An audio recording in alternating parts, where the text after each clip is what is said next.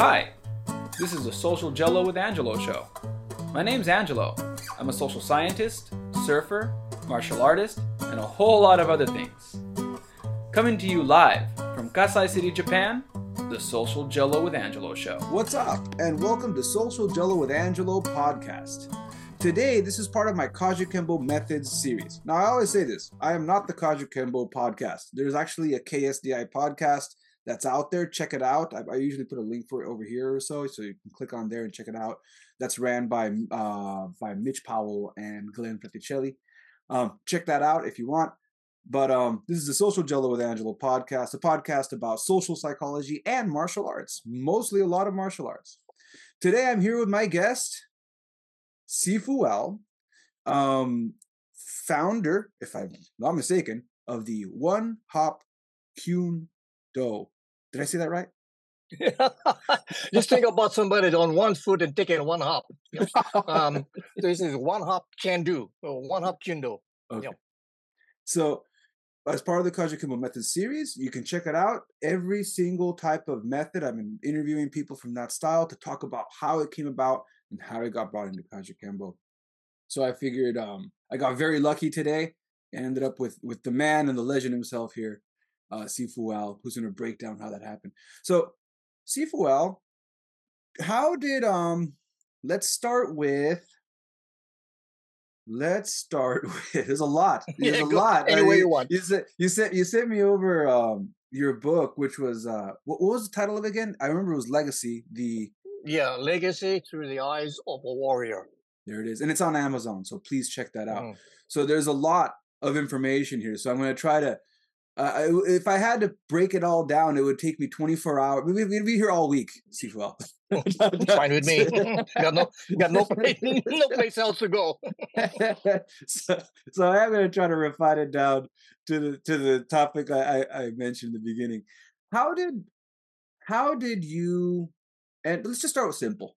How did you end okay. up getting into Kajukenbo? We'll just start right there. How did you end up getting into Kajukenbo? Well, I was actually in judo first, judo jiu-jitsu and um, um, actually, what was happening was uh, uh, young young boy, you you know, you and your you know, uh, well, yeah, between 9 and 10, 11, 12, all that, you know, started judo, uh, ju- uh, judo jiu-jitsu early. But, you know, um, my influence, if I go back, you know, I started off first. Um, I live on an island called Kauai, and I live in a place called at that time, Camp Seven, and Camp Seven, Camp Seven was uh, what do you call um, where all the plantation workers work. You know, the Japanese had uh, Camp Six, uh, we had Camp Seven, the Chinese had Camp Eight, and Camp Nine was one that run by the Portuguese. Uh, things this way. My my grandpa was a, a cane worker in the, in the fields during that time. They had a lot of Filipinos that came over from uh, Asia, you know, to work on the plantations, and I was just one of those one over there living with my grandpa at that time, young boy, and uh, maybe five, six, seven, eight years old, just watching my grandpa uh, practice uh, eskrima, Filipino fighting arts, you know, in the morning, six o'clock before they went uh, on on the on the wagon and out into the fields. But you know, so so Filipino uh, Filipino martial arts was just my my first art, and not learning anything, just watching what they're doing and mimicking what they were doing just to have fun. And then I got into uh, judo jiu-jitsu when we moved from Kauai up onto the mainland, uh, not the mainland, the main island of, of Oahu. There I learned uh, judo jiu-jitsu, and uh, and then from judo jiu-jitsu, I went into Tiken Jitsukai, which is an offshoot of um, uh, was that um, Kyokushinkai, you know. Um, and that was interesting because that by that time I was already in uh, high school, uh, in going in that path, that path, you know, and having uh, uh, judo, you know, I thought I was pretty good until I met this guy, Richard Whaley, and um, I couldn't grab him and throw him down. He was just kicking and punching and everything. Uh, we were just sparring, and I figured, well, you know, it's time for me to to get into to this uh, um, uh, Tiken Jutsukai, and um, Sid Asuncion eventually came my my teacher, you know, he was we were calling him just chief instructor no such thing as you know as a, a sifu or sigung or whatever that and I I was practicing with Richard Whaley in the in the backyard of my house, and he and his girlfriend came up to my mom's house on account that he was uh, wanting to have a dress uh, tailored because my mom was a dressmaker. So he came with her, you know, and his girlfriend, um, I can't forget his, I forget her name, Lola was the name. Eventually ended up being his wife. Uh, they were up in the front and we were in the back, and and Richard Whaley and I was, you know, doing some things, and he kind of heard us doing this TI and all that kind of stuff. So he came back and watched us, and and as he was watching us, you know, we, uh, you know, we were we, we thought it was pretty good, you know. And then he said, uh, "That's not going to work." so when he told us that wasn't going to work, you know, uh, we turn around and ask him why not. He says that's the the movements. It's uh, too static, you know. So he came and he showed us what he was doing, and uh, uh, and that was on a, a, a Thursday, a Thursday, and came uh, Friday, Saturday, Sunday, Monday. Um, he came and picked me up and took me to his uh, um, uh, class. And so we went into a place in Waipahu. It, it wasn't called Kajukenbo at that time. It was just called Kempo Karate. Yep. Um, so um, I watched his class and I saw this guy, Al Dela Cruz, boy, he was awesome, you know, and some of the other guys there. So I figured, well, it's time for me to to switch from uh, Tiken Jutsukai to uh, uh, Karate. And I stayed with him and uh, trained with, with him. And um, uh, different type of culture in a sense because these guys when i was with them every time after we we finished class we went to um, a place called wailani uh Simon stand you know and that was in a city called waipahu and uh, these guys were always afterwards drinking and smoking a lot. So you know i, I didn't kind of you know and i wasn't that way you know because uh, I was still a teenager then, but so they're just drinking and uh, smoking all the time. And every now and then, they would end up in the parking lot getting into fights, uh, which which I thought was a culture of that time. This this was a culture of that time.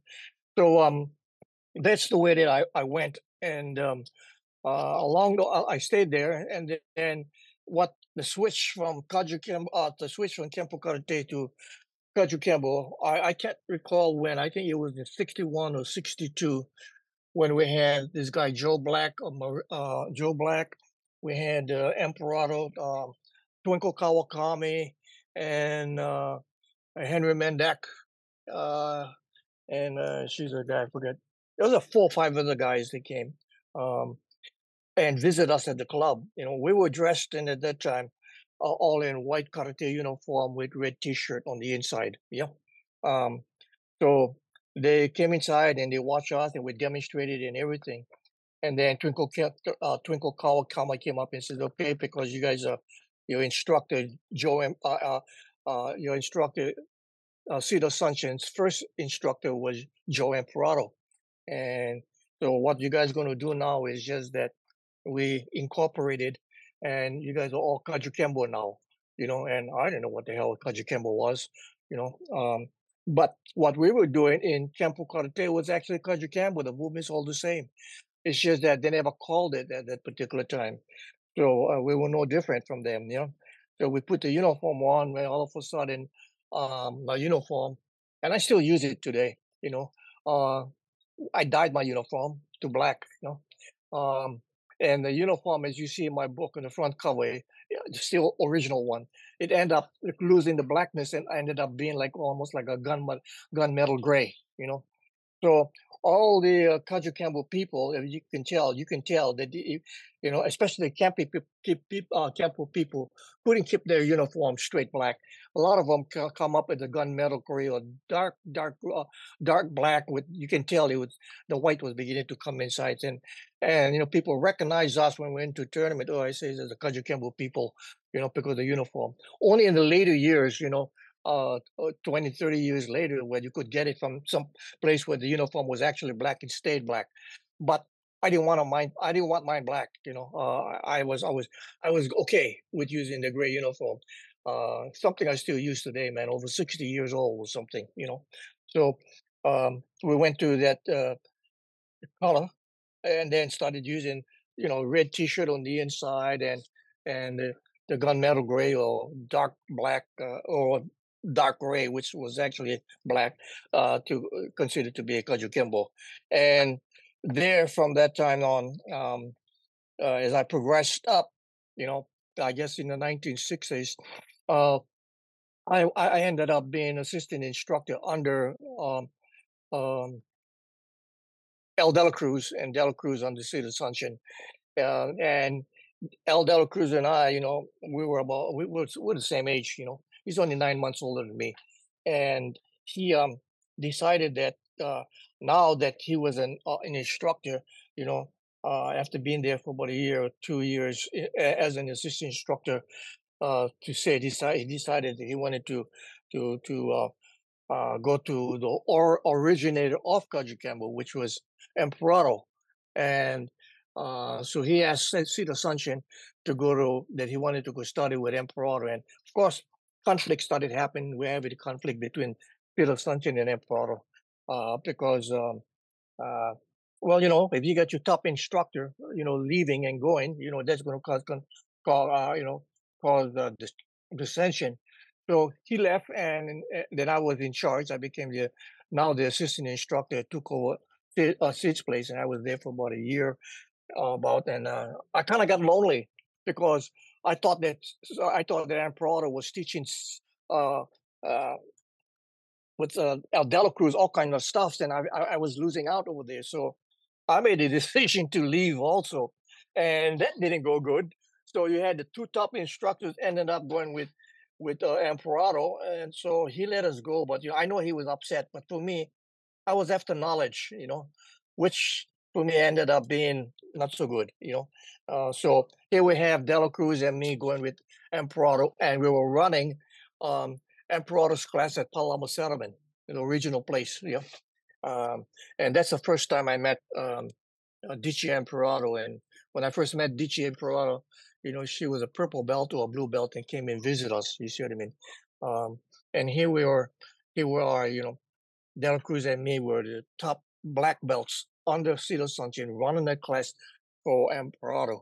And after being with uh, Emperado for, oh, geez, about six months, I kept telling him, I says, um, what'd you learn? You know, he, he says, oh, nothing much. It's the same old thing. I says, yeah, you know what? Um, I think I think I think I made a mistake now because Sid is really pissed off with me, but because there was nothing much to learn, it was the same thing.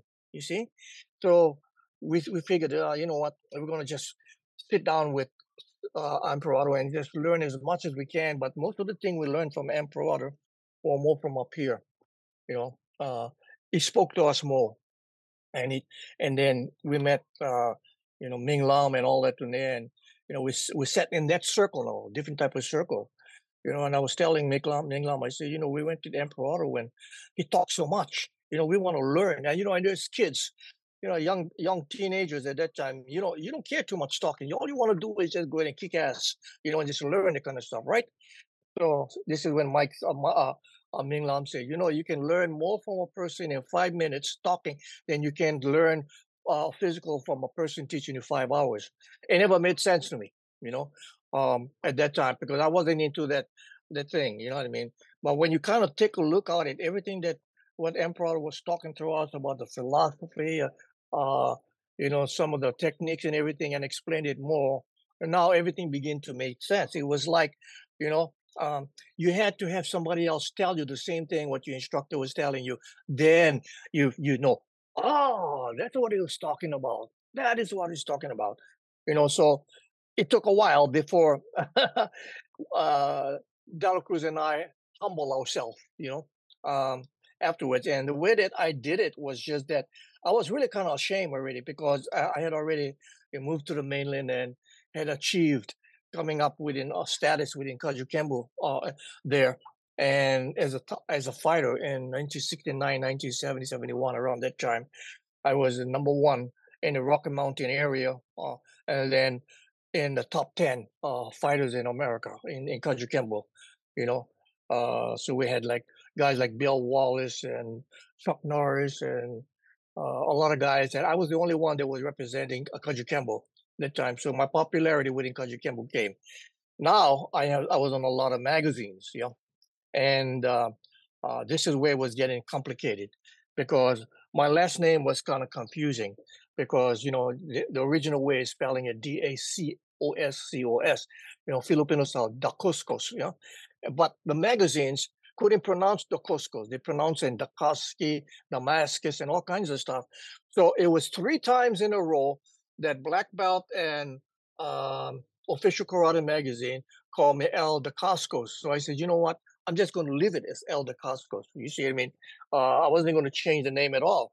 So we left it at Al Dacascos. And then uh, Rainbow Publication says, hey, you know, this uh, this this was already now, uh, it took a long time now, 19, 1992. So it was almost like 20 years. You know, I was with Emperado, but, you know, I was uh, coming up and all these kind of things. And coming back, I said, you know, it wasn't Emperado that really made me. It was Sid Asuncion that made me, you know, and Sid Asuncion that made us. Uh, uh, um, uh, uh, Al Dela Cruz. So it was kind of kind of guilty, you know, because a lot of people, oh man, Emperado showed you this and everything, right? And I knew it wasn't Emperado that showed me the uh, things.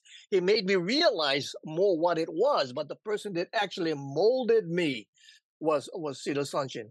So when I made the um, uh, three um, uh, videotapes for Rainbow Publications, you know, uh, and uh, they did that um, uh, Kajukenbo series. I did Kajukenbo, uh, Wun Hop Kuen Do, one, and then two, three, and four was all dedicated to what Wun Hop Kuen Do was all about.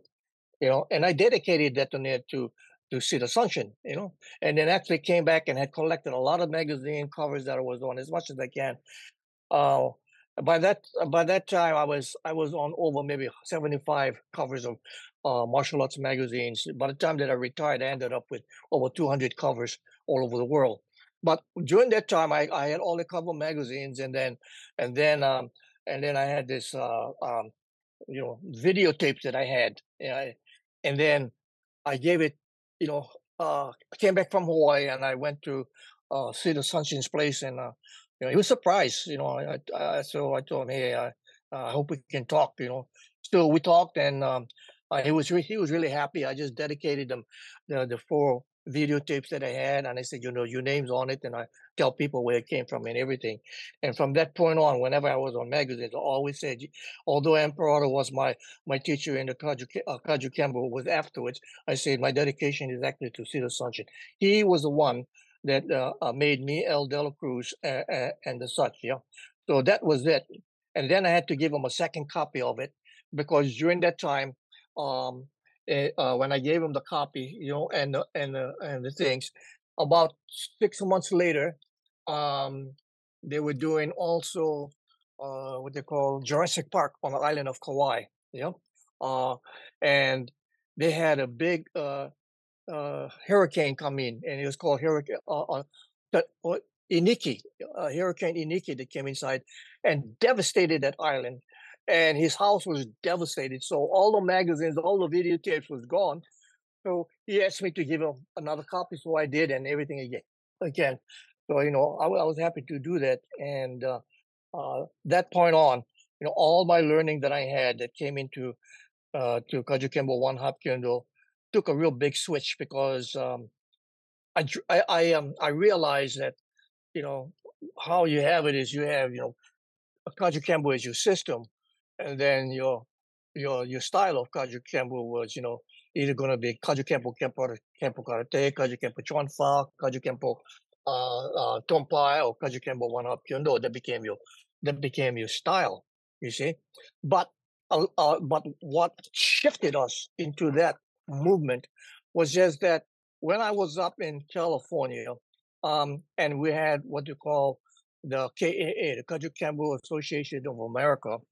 Um, this is where we had uh, Charles Gaylord, Tony Ramos, uh, uh, Halbuna, El Reyes, and myself. You know, we were we were like the the five local people that came from the islands and up to the up to the mainland, and it was our schools that was actually getting uh, getting into karate tournaments.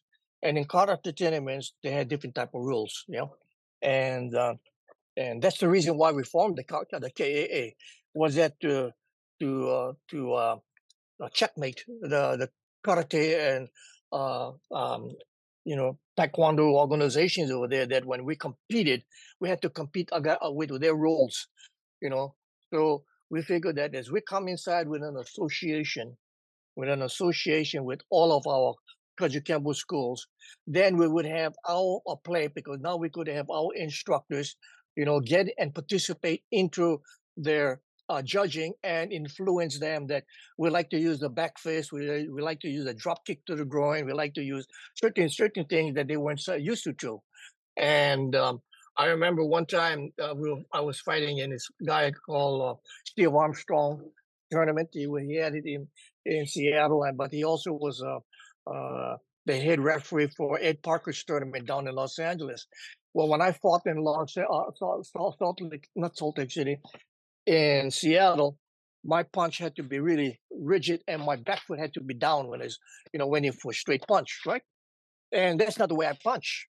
When I punch, I lean forward, I, twist, I t- turn my shoulder, and I lift my foot off to gain that uh, to gain that uh, to gain that at least uh, 12 to uh, 18 inches. Bam! Just inside and connect. So I wouldn't get I wouldn't get scored on that, and it kind of pissed me off because I like that in there, and then um, and I like back fist, you know, my my, my back fist, right? And they had to say, well, your your back fist, uh, they don't count, you know. And even if I did my back fist, my back fist, it didn't come in with a back fist. You know, most back fists when you come inside, you know, it's like this: you draw and you do this. I don't do that. I shoot first and I pull in and lead with my elbow. So my my jaw is protected because I'm up close on them. You see what I mean? So they said, well, it's, a, it's an improper technique. this is when I said, you know what? Improper technique, then I was going to knock some people out. So I did, you know. So I went, bam, knock him out. They said, man, that's that's not a that's not a good technique. I said, well, that guy down on the floor. You know what I mean? So so anyway, we had a lot of things. So our rules in in the Kempo section began to start drifting over, and that's why you see that the um, um, I, I, don't know if you've seen the international Kajukenbo logo. You know, the international Kaju, Kajukenbo logo is the one with the reed, right? Okay, I designed that. Yeah, that was originally that uh, that was originally for my school, and it rep, it represented. I have all of, all all the things on why it was developed, and the logo that you see on on the front with the reason and everything that you see that uh, uh, they still have it in in Gaylord's method of of of, of um, there you go that one there okay uh yeah that was the one that's because you can I designed the whole thing. I designed the logo for the back and I even designed the logo for the front. And that came the international uh, that became the Kaju Kajukenbo Association of America's patch. We use it in the front and we use it in the back. Eventually the organization uh, split and we went into the IKA, the International Kaju Kajukenbo Association. Only, uh, only on that's a that's a political, uh, it's a political thing that happened, you know. And uh, but you know, nevertheless, there was a growth that had, had come, you know, because when we came up here first, yeah, up into the mainland, it was a it was called the KSDI uh, of Hawaii Incorporated. Yeah, that was with the one that was here. But because it was a because it's a KSDI of Hawaii, it, it never it never got it never stuck. Yeah, because we were all up on the mainland. So we, this is why we went to the Kajukenbo um, Association of America.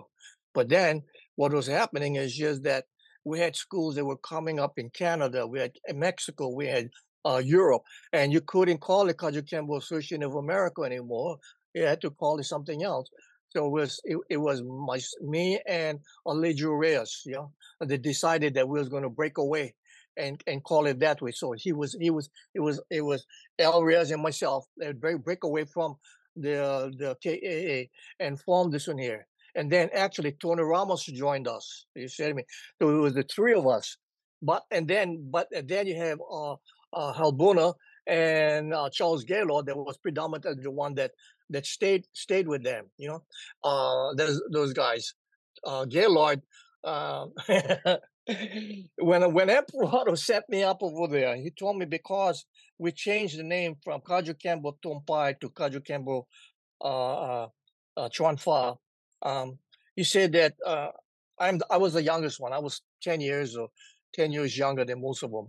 You know, and he says, um, "Go ahead and show them guys that Chuan Fa, the new Chuan Fa uh, uh, uh, uh, version." You know, uh, you, if you take a look at you take a look at Aleju Reyes, and uh, Halbuna and Charles Gaylord, there wasn't lightweights, you know, and in the style that I was teaching then was already influenced with the northern style of kung fu, which means a lot of high jumping, spinning things and things that way. And this is where we had the problem. We said, "Well, I cannot teach you what you you teaching. You know, I cannot learn what you're doing because I cannot sweep, I cannot jump up in the air and everything." And you can imagine Aleju Reyes trying to get up into the air and do spinning back kicks. He couldn't do that kind of stuff. You see what I mean? Uh, the only one that tried really good was Tony Ramos, and you know, Tony Ramos after he taught his class used to drive down from Fairfield down to uh, where I was teaching in San Leandro, which was about an hour away. And every time he finished class, his class at about 9.30, then he would come over to my place at 10.30 at night and he would train with me from 10.30 until maybe 1 or 2 o'clock in the morning. You know, he did that two times uh, two times a week. So he was the only instructor out of the, the five, you know, that actually made a point to come inside and learn what what Emperor wanted me to teach him. Charles Gaylord, uh, you know, he, he he never did because Charles Gaylord at that pop, uh, at that time was really big. He had the kind of name, uh, you know. So in other words, for him, it was like uh, personally, we, we uh, personally, you know, uh, we didn't get along at the very beginning because he was he couldn't see himself learning from a younger guy. You know what I mean? Do that. So what he did was just that he had some of his students came come to me, you know, and some of them came to me, and some of them went to San Francisco. You know, they I taught them, you know, like uh, Silam six, seven, eight, and then Tompai and a lot of the other forms. Um, um, and but but he, he wouldn't acknowledge it, so he called it, you know, Kajukenbo Chuan Fa style, yeah, Gaylord method. That's why you had the Gaylord method inside. So, uh, but it, it doesn't matter. There was a out of out of his group, there was there was a whole bunch, maybe three or four of them, top of top black belts. They came over and studied with me, and then brought back what they could, and and then the influence of the the kung fu begin to get into their style of Chuan Fa. Chuan Fa is the only section that is not pure. Yeah, the the set the sections that oh, that was really really pure at that particular time. I'm going to explain about the purity anyway. Was was the Karate section, the Tompai section, and the Wun Hop Kuen Do section. Yeah, uh, the Chuan Fa couldn't because of uh, how the way uh, Charles Gaylord went and have his other students learn, and that became almost like from uh, the other schools in Kempo Karate started to say, oh man, look, they're learning some Kung Fu style. So they go learn and all this kind of stuff start coming inside. But instead of calling that Chuan Fa section, even if now they had 50% of Kaju Kajukenbo, you know, Kempo Karate and then the Chuan Fa movements, you know, it became so kapakai, it became so messy like chop suey, all kinds of things, you know. And that was there, that from that point on now became the influence of why you have a lot of the Kaju Kajukenbo schools not pure anymore you know, not pure anymore. Because you would see them, you would see every single Kajukenbo school that was Kempo Karate instead of having the way, uh, uh, that way, you begin to see them pulling inside other influence. Now you see Aikido come inside. Now you have MMA, you got Brazilian Jiu Jitsu and everything else that's the way.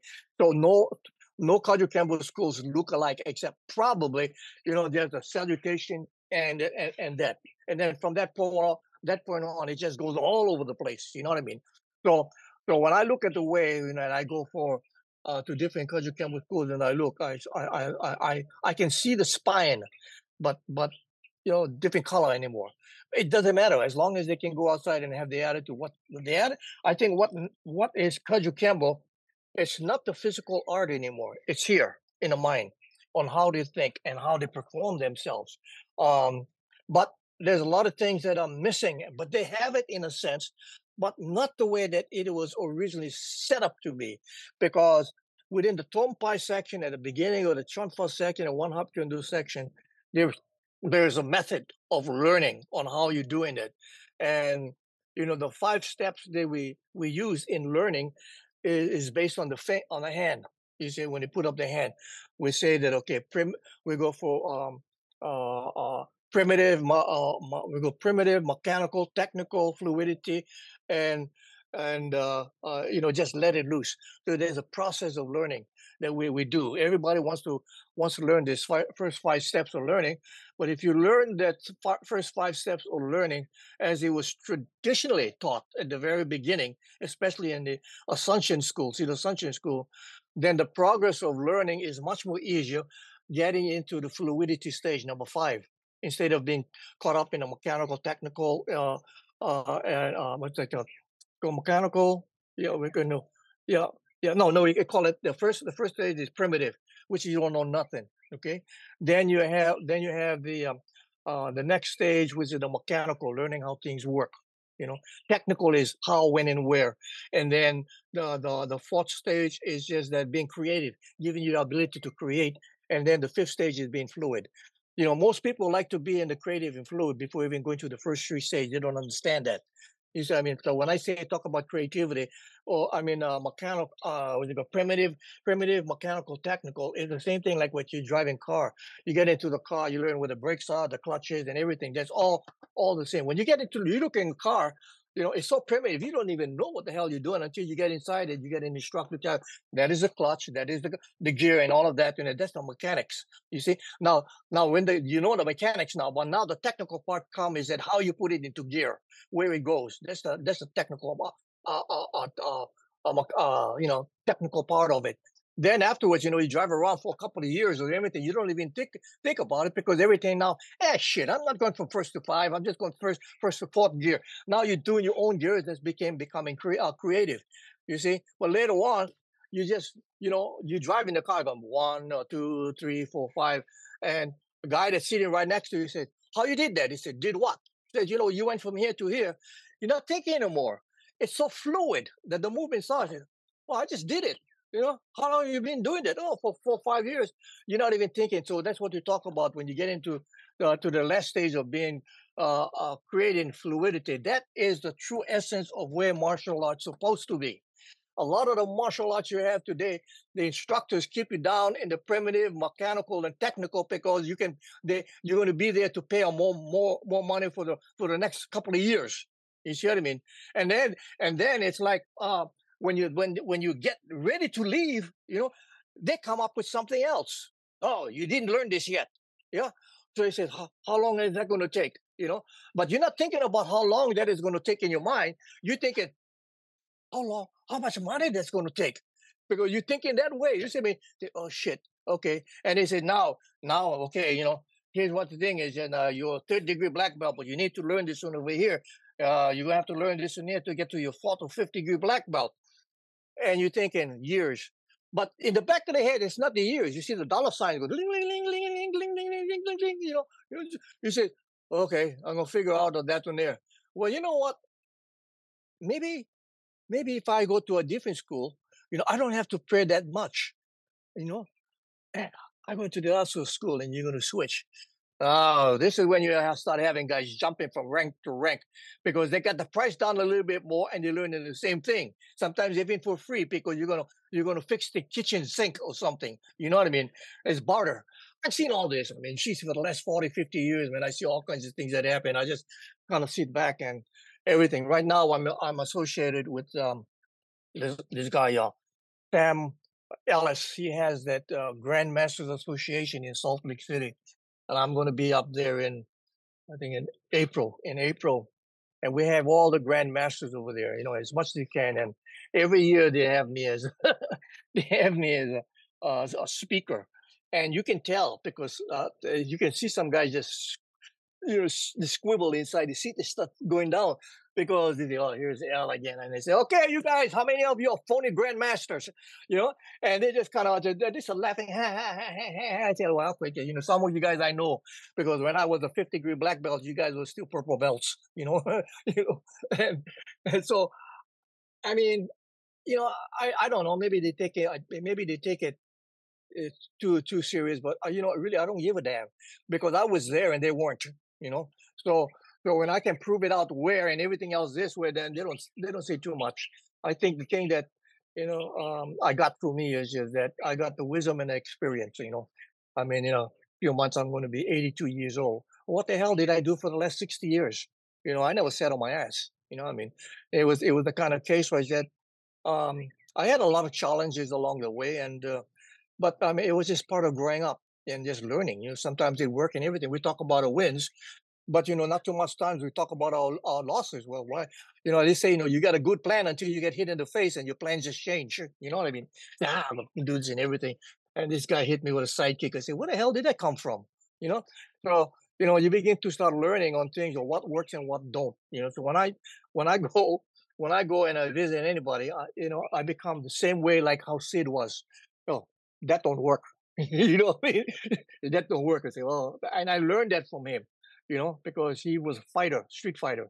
You see, so so this is how the way that we come up. I think what it was was just that now, aside from the physical part, was doing a lot of thinking part, you know, and you know, one thing I know that I know some of the Kajukenbo people may like it or not, but the tradition part that you learn is good. The tradition is always going to be there for a reason, know. But that's not where Kajukenbo is or was or, or, was when it was first coming up. Because I know that when I was having problems with uh, a lot of the hard stylists in Kajukenbo, they were doing that to me because they were trying to preserve something that uh, they were so used to learning that that they figured they don't maybe have another three years to get into learning something else. And since they had their school, you know, uh, there was a there was a, a profit margin for them, and I saw that. Okay, that's fine, that's cool. You know what I mean? But you got to be able to grow because the martial arts today is is totally not like how it was. I mean, I I see a lot of good and a lot of a lot of bad in it, and the point was just that you know, I think that uh, many parts of the Chuan Fa those that follow what I teach and those that are in Wun Hop Kuen Do understand that I don't, and that's the reason why I use the logo. And I use the logo really well to under to let them know that what you see is hard is soft, what is soft is hard, and what is fast is slow. You know, so so you see the yin yang comes into a lot of play in what I do.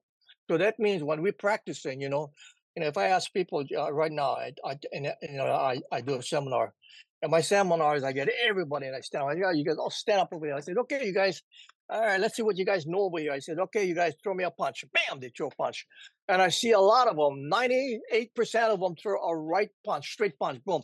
And, I, and I, don't, I don't say anything. I say, okay, now stand up right. And it says, okay, kick. The kick, boom, the kick. I said, wow, okay. I see the kick coming inside. Okay. I said, all right, take a defensive stand. The first thing you do is you step back. I said, okay, I'm going to tell you to throw it all the way. It's not going to work. You know, they go, why? I say, for one thing, 90% of you over here, 98% of you over here, when I said punch, you just threw a straight punch as karate style. Out on the street, they don't do that shit.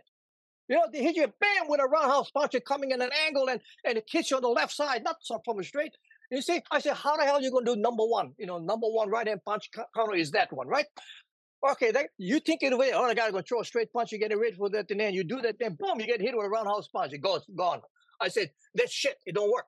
You know, I say, think about it. All of the people right now out on the street, you know, you tell them, hey, you know, you, you already know. You already know. If you get 90% over 90% of the world, you know, right-handed, you can expect, you can almost visualize that that punch is going to come from this side. So why is your head there and why you blocking it? You know, you either go inside really tight or stay far away to make it bypass or drop low. You know, I said, I said that, okay, all right, I, I, told you guys to kick. Now, most of you guys, as soon as you guys kick, you either did a right roundhouse punch or right uh, right uh, uh, uh, uh, thrust punch, and it never came from the front leg; it came from the back leg. So that means it's too much telegraph. I see. I say you're not going to touch me. I know it's, what's going to come up. I'm going to go to your weak side, which is going to be the number nine. Number I call it number nine because I use what the, uh, I use uh, I use a, a hashtag. And when you use a hashtag, you have one, two, three, four, five, six, seven, eight, nine. That is your safest place because all the techniques are going to hit you is either the one or number three. That's it. But not, not number nine. You see, and even if it comes from number nine, that place is weak. Hardly anything comes out of that area. So you go that way. So when I start to explain, I say, now that's what's going to happen. Uh, so when I walk around and we're doing our class, I come around side and bam, I hit him from the side and everything. I said, that's that's what you call ambushing. A lot of the things that's going to happen is going to be ambush. It's not going to be come up around the front. It's perfect if somebody say, I want to fight you. I said, okay, we get ready for it. But how many people are going to come up there? They don't know what you know. You know, they're going to come there, hey, Al, bang. Now, I've been hit three times, you know, with a sucker punch, and I didn't know what it was. This was when I was teenager. And I said, you know, something's wrong with my Campbell. you see, there's something wrong. And I get a guy to come inside. All of a sudden, I'm preparing for him because, all right, what he do? He come down, he come to me and go for my legs. You know, judo, you know, jujitsu, right? Now, now my your technique is all changed. Now, you know what I mean? You got to be ready for the elbows, the knees, and all the kind of stuff, and hurt him. You know. So one guy tell me, oh, your techniques are not going to work. I said, why? Because I'm going to grapple you. I said, okay. Now this is the thing I said. He's going to grapple you. He think I'm playing. I cannot play and tap. Now I got to knock him out. You know what I mean? So when he goes through the back, I got come in, I hit him right in the back of the boom, he's out. I, and he gets up, he said, what was that? I said, oh, just my hand. You know what I mean? So the point was just that the thing is just that if you're going to be a good martial art, you automatically write down your fear. What's your fear? So when I when I have my application form, my students go to go to my application form. They write on a piece of paper. They say, "What is your fear?" I'm afraid of the dark. You know, I'm afraid of uh, afraid of uh, uh, uh, gang gang kind. I'm afraid of knife. I'm afraid of that and everything. I said, "Okay, we know this. We're going to show you the basics first, and then we're going to work on every single thing over here that you you're afraid of, and we're going to make. And that's why all the students are different. All the students are different because we want to work on the fears and make them feel comfortable. You know, I'm afraid of the dark. Okay, good. We're going to train in uh, outside, no lights, no nothing. Oh, I'm, I'm afraid of fighting on the hill. I say, okay, if, if, summer when I have my summer camps, you know, because Hawaii have a lot of hills, you know, we're going to side of a hill, regular clothes, and get muddy and everything, and we're fighting and try to kick going up with you. Impossible, totally impossible kicking. So you're using hands, you're grabbing vines, you're trying to punch and every kind of thing. They say, oh, that's real. They say, okay. He says, well, I don't go into the forest and get into a fight like that. I say, well, you might get into a fight on the stairway, you know, and the stairways is up and down. You see what I mean? So you take it as real as possible. All I was saying is fight the way you fight, uh, train the way you fight, and uh, fight the way you train.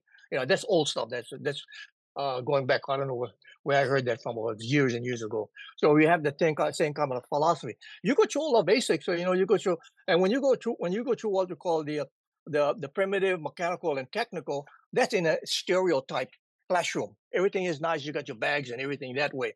When you get into the creative and fluidity, that's no more, no more. This all outside in the parking lot between the talk cars in the bar and all that kind of thing. I say now you're taking it one step. You see what I mean? So that is that is uh, what we do. And some guys do the same thing. They take them to the first three stages. You know, they, they go to the primitive, the mechanical, and technical. They already got their black belt, right? So now you say you want to get into creative, the creative and the uh, uh, the the fluidity part. Okay, that's going to cost you another cling, cling, cling, cling, cling, couple of more years. You see what I mean? So because they want to get to that stage, they want this stage. How come I cannot go to this stage? I said, well, how are you going to learn how to run if you don't know you don't even know how to crawl?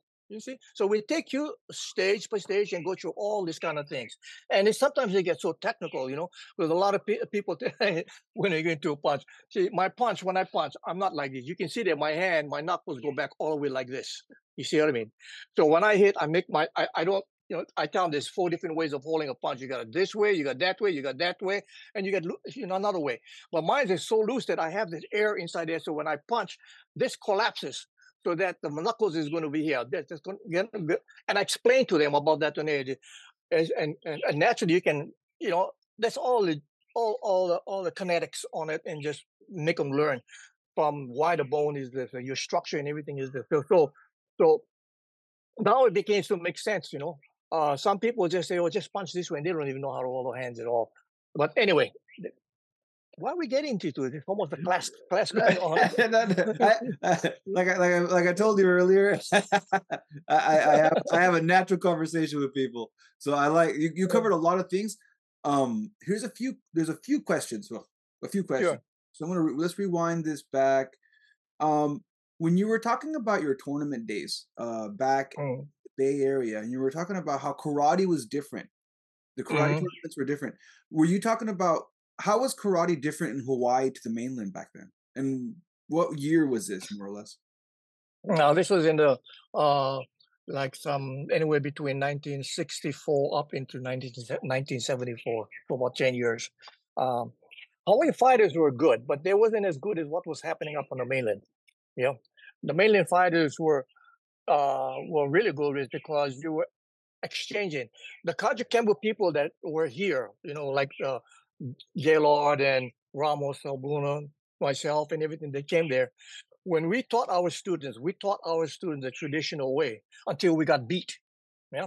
And then we had to learn some things, you know, because I, I never knew what a, a, a spinning back kick up in the air was, you know I mean, until I get hit with it, eh, you know, and then I started to do that. I never knew that, you know, you could sweep and do all these kind of things. So it was, when, when Kajukenbo went up there, we had to go through a learning process, you know, and um, this is why you know we talk about our wins, but we don't talk about our losses. The losses was a, was was much better than wins because this is where we learned something. Yeah. So we found out what worked and the angles and everything, and you know learn how to referee. And we didn't like the referee, referee, so we formed our own association and we put in the rules and then became uh, more more stable. And we found that you know I, I I was one of the few besides um, my cousin uh, Carlos Bunda, you know, was from down south. Yeah um, he used to enter enter into tournament competitions too, but you know he adapted to the Japanese way of fighting. You know, I didn't. You know what I mean? So I stayed more to to what I uh, you know put in my Chinese style. So the, the thing was just that people would say, "Oh, man, I didn't know that kung fu fight this way." I said, "Look, I do my forms in kung fu, but when I fight, I fight Kajukenbo." You know, I said, "What is Kajukenbo?" Then I show them what it is. You see, I said, "Oh, it's kind of interesting what you do." But you know, the thing is just that um, I was very privileged, and one of the guys that was really, really good uh, with me was Howard Jackson. You know, I don't know if you remember that guy. You know, the California Flash. He and I was partners because both of us was in lightweight. He was really good. You know, and uh, Joe Lewis. Yeah, Joe Lewis. Uh, my my association with Joe Lewis was just that Joe Lewis and I used to do seminars together you know, I would teach him the self defense. Uh, when he, I would, I would teach the self defense and forms, and sometimes tournament fighting. But he would, he would teach basically technical fighting principles, and I, I began to learn his way of doing the technical fighting principles, which I use and adopt into my my fighting styles. You know, so when people learn, I see some people they they try to copy what we do in the technical fighting principles. I say, man, they got the idea, but they don't have it. You know, it's just what they have is just just maybe a nice a nice plate, know, but but the food is not on it. You know, only walk around with the plate. You know what I mean? They say, "Oh yeah, I have this nice plate over here." I said, "Okay, good. You understand it now about positioning." but they don't know what positioning is. There's a mental position, physical position, spiritual positioning, you know, position in, position out, left side, right side, up and down.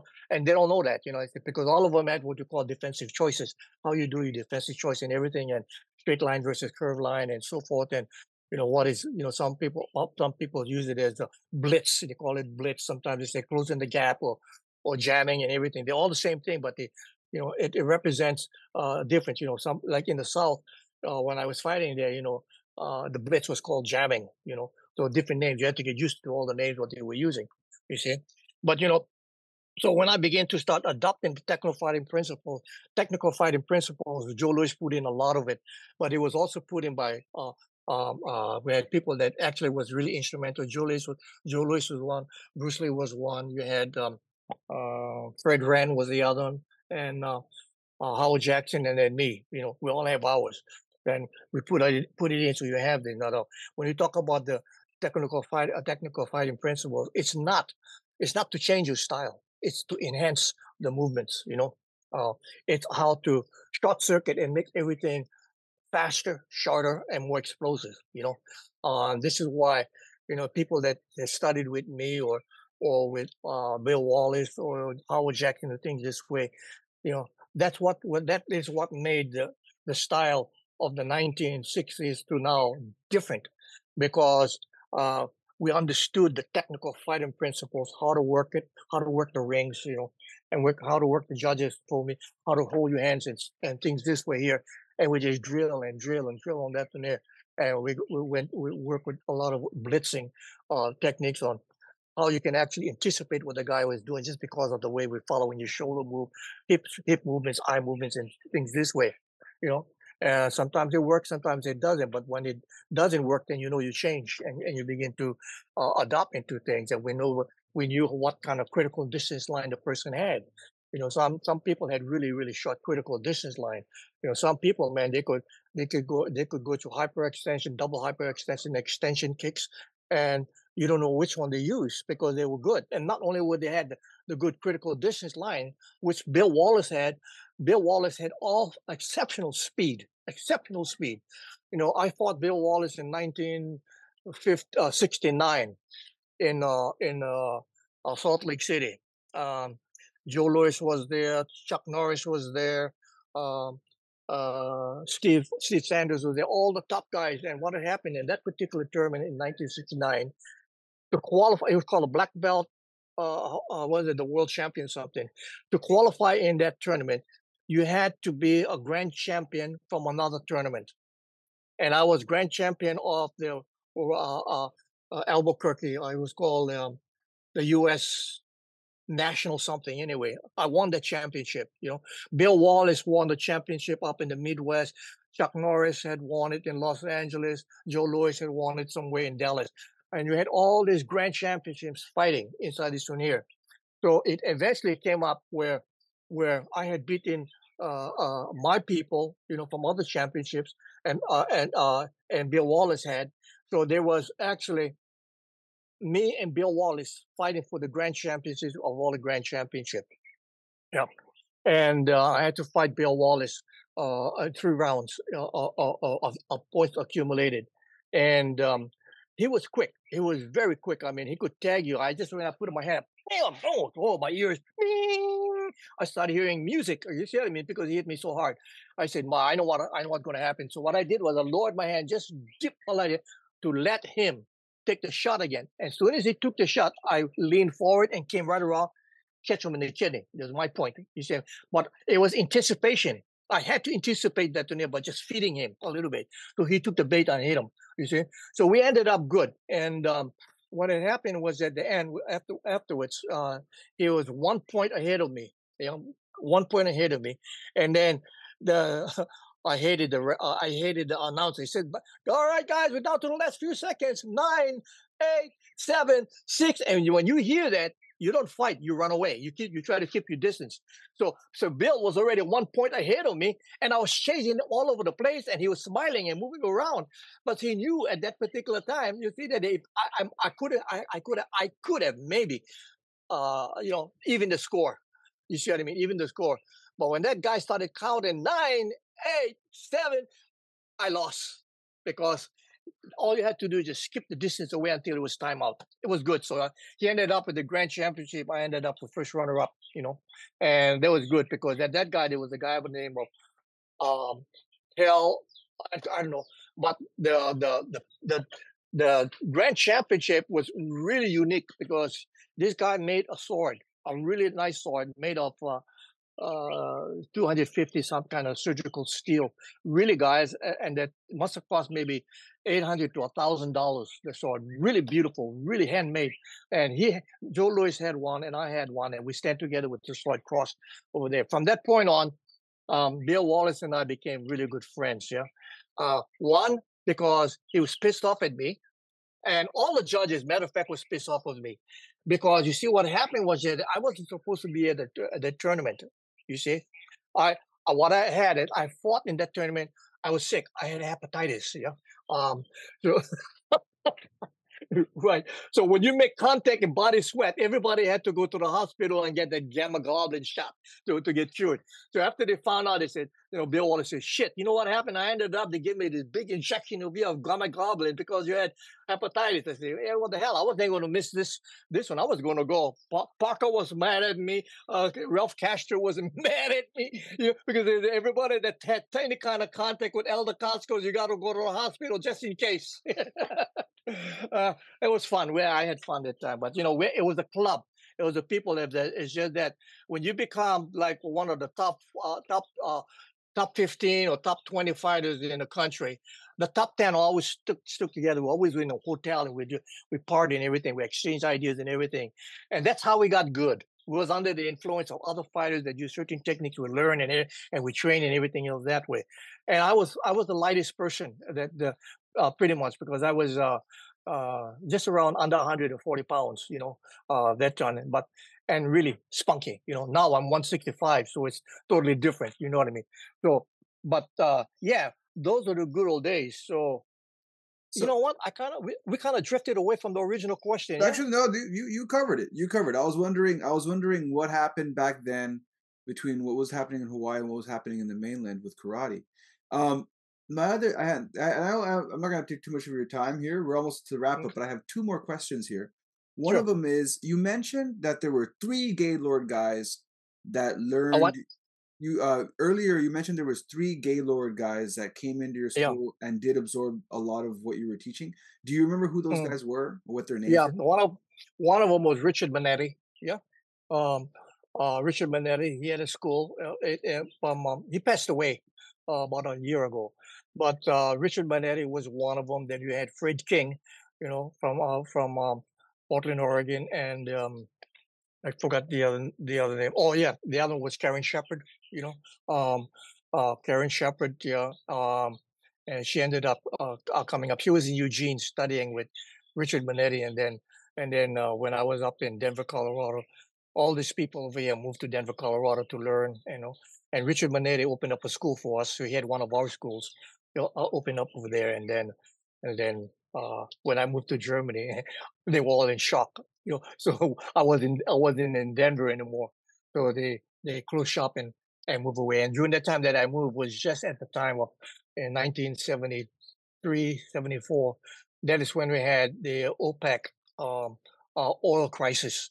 So a lot of the schools that I had, I had, I had six schools, no, four schools, and I went from four schools to one school because, um, you know, martial arts is a luxury. Yeah. Uh, so you know, when when when people cannot pay for their lessons, they don't they don't come in anymore. So I went from four schools to one school. And when Germany made me an offer to go there, I said, why not? You know, I just sold my house, back up and left. yeah. So my last question, um, when and how did you come up with the name of of your style, Wun How, how did how did that come about?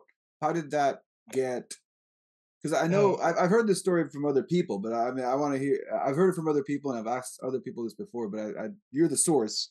So mm, how yeah. did how did that come about? And um, historically, how did that end up becoming its own method on its own? Um, like again, it was political.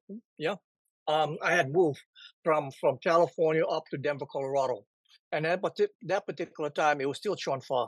And I was I, when I moved for, to uh, to Cal uh, to uh, Denver, Colorado.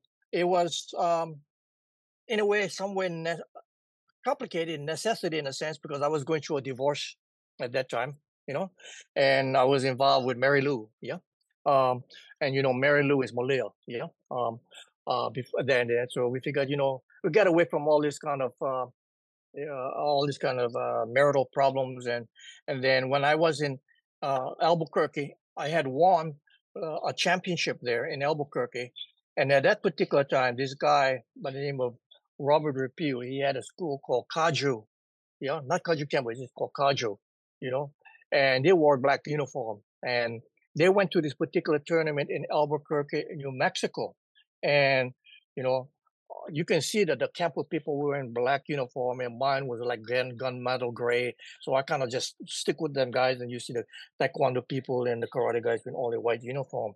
So we fought in this tournament over over there, you know, and that was my that was my very, very, very first tournament. Uh, Sam Allred invited me to, to the tournament because uh, I had won the International Karate Championship uh, uh, for form competition, uh, Chinese style, and he was there. There, so he wanted me to do a demonstration in kung fu. You see what I mean? He was a he was a he was a Kaju he was a Kaju Kajukenbo guy also. Sam Allred, yeah. So he invited me there. So um, I went inside, and you know my purpose was there to demonstrate, and I demonstrated kung fu forms and everything else that way. But I also fought in the tournament, and I was in lightweight, yeah. And in that lightweight in the lightweight division, they had a whole bunch of uh, uh, lightweights from his particular school, you know, and um, was mixed up. And I know that I know that one of the guys ended up being a real uh, student of mine afterwards because it was only after the tournament was over with that he told me what was going on. You know, um, they had all these guys. Most of his students were in the lightweight division, and there were maybe six of them. You know, in the lightweight division. So they went into the into the division, as well as the taekwondo people and uh, karate people. So it was a mix of white uniform, black uniform, and I took I took the uh, the first place in that in that uh, division. But they all saw me before, and they said, "Oh, they're going to beat me. They're going to kick my ass and everything else that way." Well, I beat every single one of them. Like three, three, three, three out of the uh, six or eight of them that fought inside. I beat them, and I, and I beat the other guys. So I ended up having to fight the uh, uh the was that the the lightweight fought the light heavyweight. I had to fight the light heavyweight, and the middleweight fought the, the heavyweight or something like that. So I ended up and I won the grand championship. After the grand championship, I won. He, he came up to me and said, "Oh man, I like the way that you fight and everything." His instructor came up to me. He says, "Listen, um, I'd like to invite you to Denver, Colorado, uh, to come and take a look to see if you you you you could come teach for us." So I, I didn't know who he was, you know. So Malia and I decided, okay, we're gonna we're gonna go up there. We took our car and we drove up there, and then uh, uh, we kind of like what we saw because he said that he was going to he was he was going to be away for a couple of years and needs need somebody to come and manage and run his school. And I said, why not? That's a good opportunity.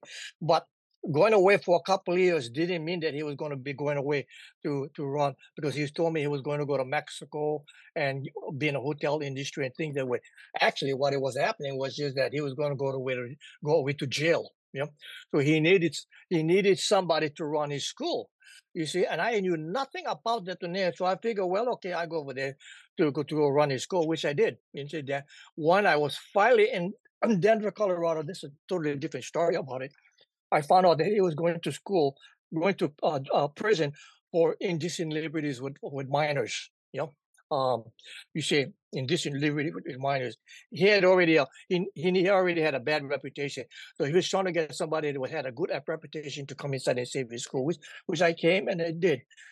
And at that particular time, I was still in the Chuan Fa there, but my movements was was totally different. It was I was I was finding myself looking at uh, stripping down the entire Kajukenbo file and figure that Emperado's dream at the original was this to bring in the Chuan Fa style to develop and use techniques that would be really good so that we can upgrade uh, Campbell and make them better because Kajukenbo was still going through learning and process and things this way. You know, in the 60s, 70s, even now, there's a lot of things that was coming inside. That's why it didn't look like that.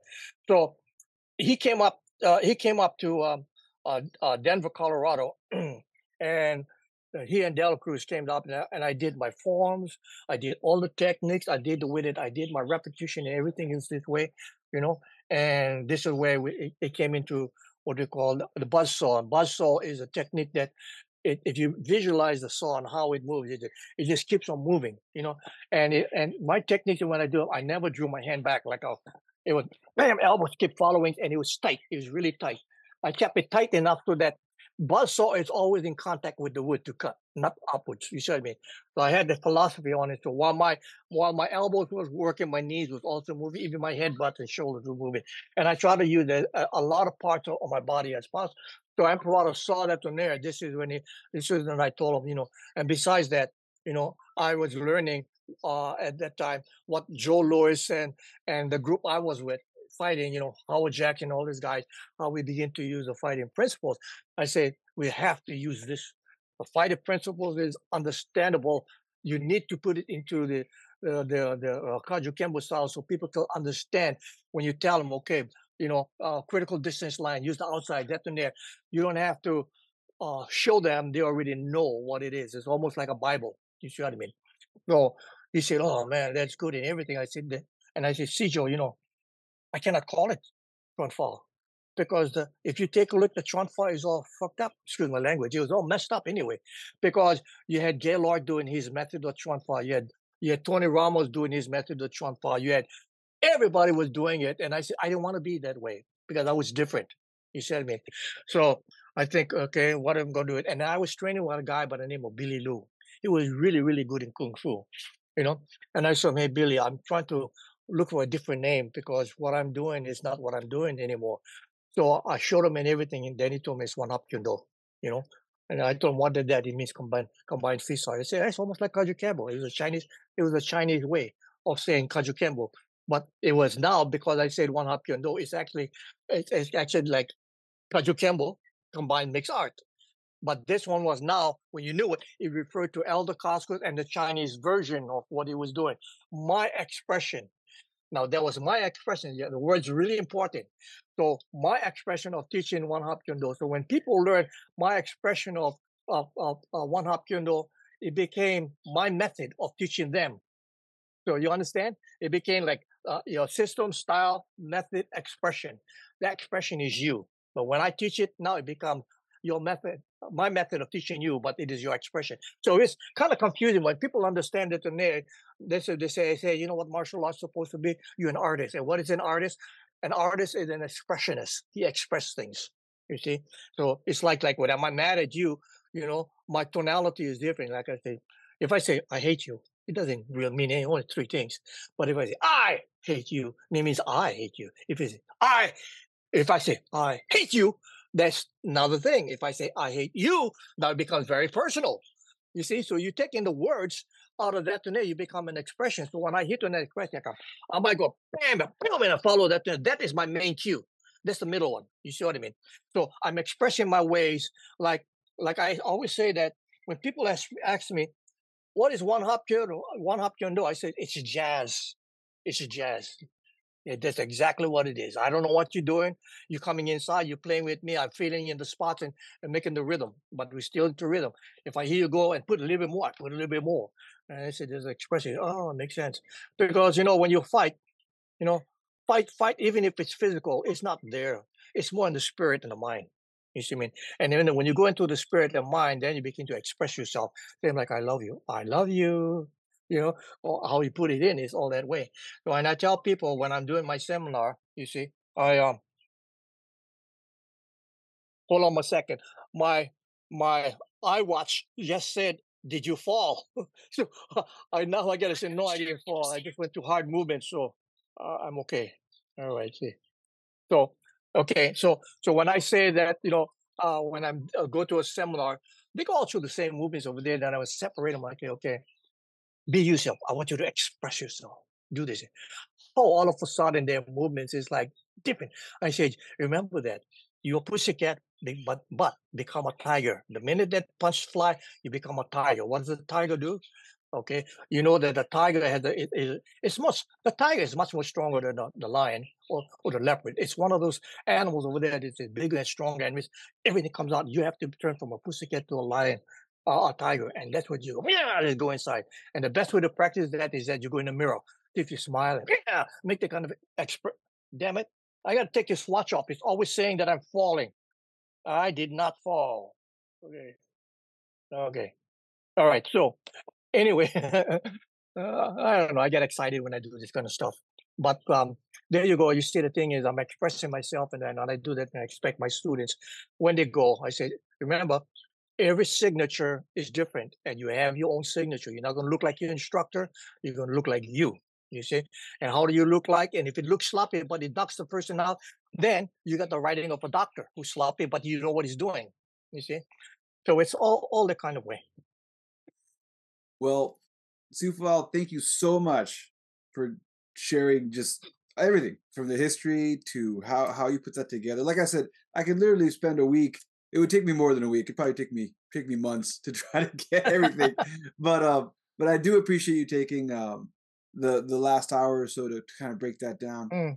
Before mm. I go, like I mentioned earlier, a lot of Kajukenbo guys, eh, girls, boys and girls, and men and women, ladies and gentlemen, they all they love listening. They don't, I don't know. If, I don't want to make a generalized thing. A lot of them listen to my show. Is there a message mm. you'd like to put out there to the Kajukenbo community before we wrap up? Yeah, yeah, martial arts to me is like medical insurance, something that you need to have but hope you never have to use. Yeah, and that's how you have to look at it. You know, because um, uh, you hope you never have to use them, but you know the point. One, the minute you use them, uh, then you got to be able to. That's a choice. Then they have a legal implications. You got legal, moral, and ethical implications on that come along with it. So, you best thing to do when you learn martial arts, you better learn what the, the law is in your area. I have fun with this. That's entirely class. uh, That's another class and subject that when I go into, I start teaching. I just start teaching this in here because we get into active shooting, we get into all kinds of things. You know, try to make it as real as possible. Yeah, yeah. Well, Sifu Al, thanks again. And to my listeners, thank you for checking out Social Gelo with Angelo podcast. I try to release at least one of these a month. And um, Uh-huh.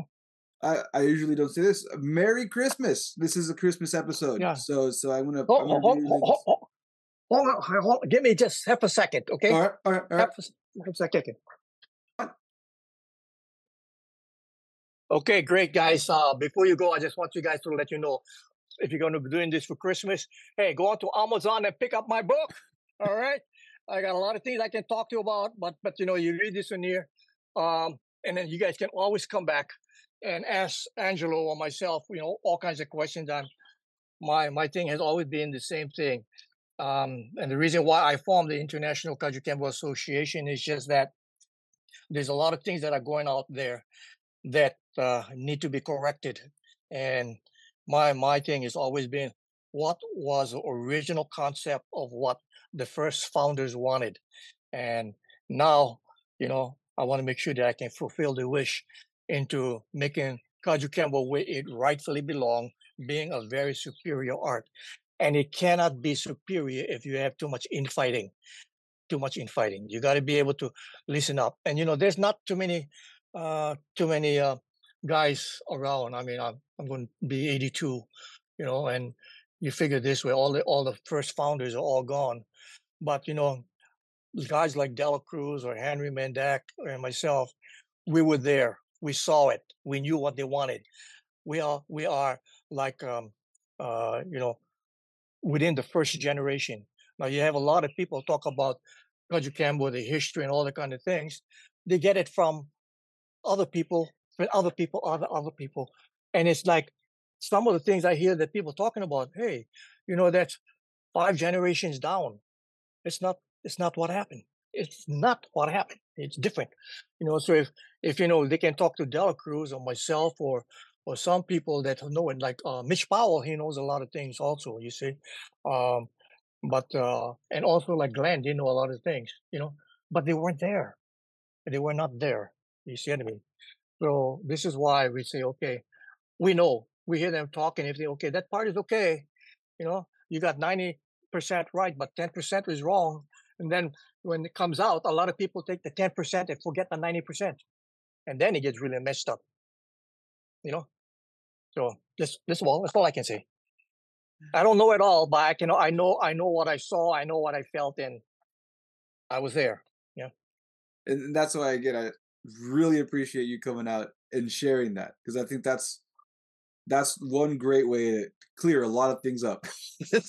Mm, I'm not I'm not getting a story from a story from a story from someone who said that they knew Mm. someone. I, I was I always joke around with Mitch Powell that I've heard when uh when people talked about uh about Joe Emperado and his history and um and some of the things that happened, I heard like five different stories about about what happened, and I was so unclear for the longest.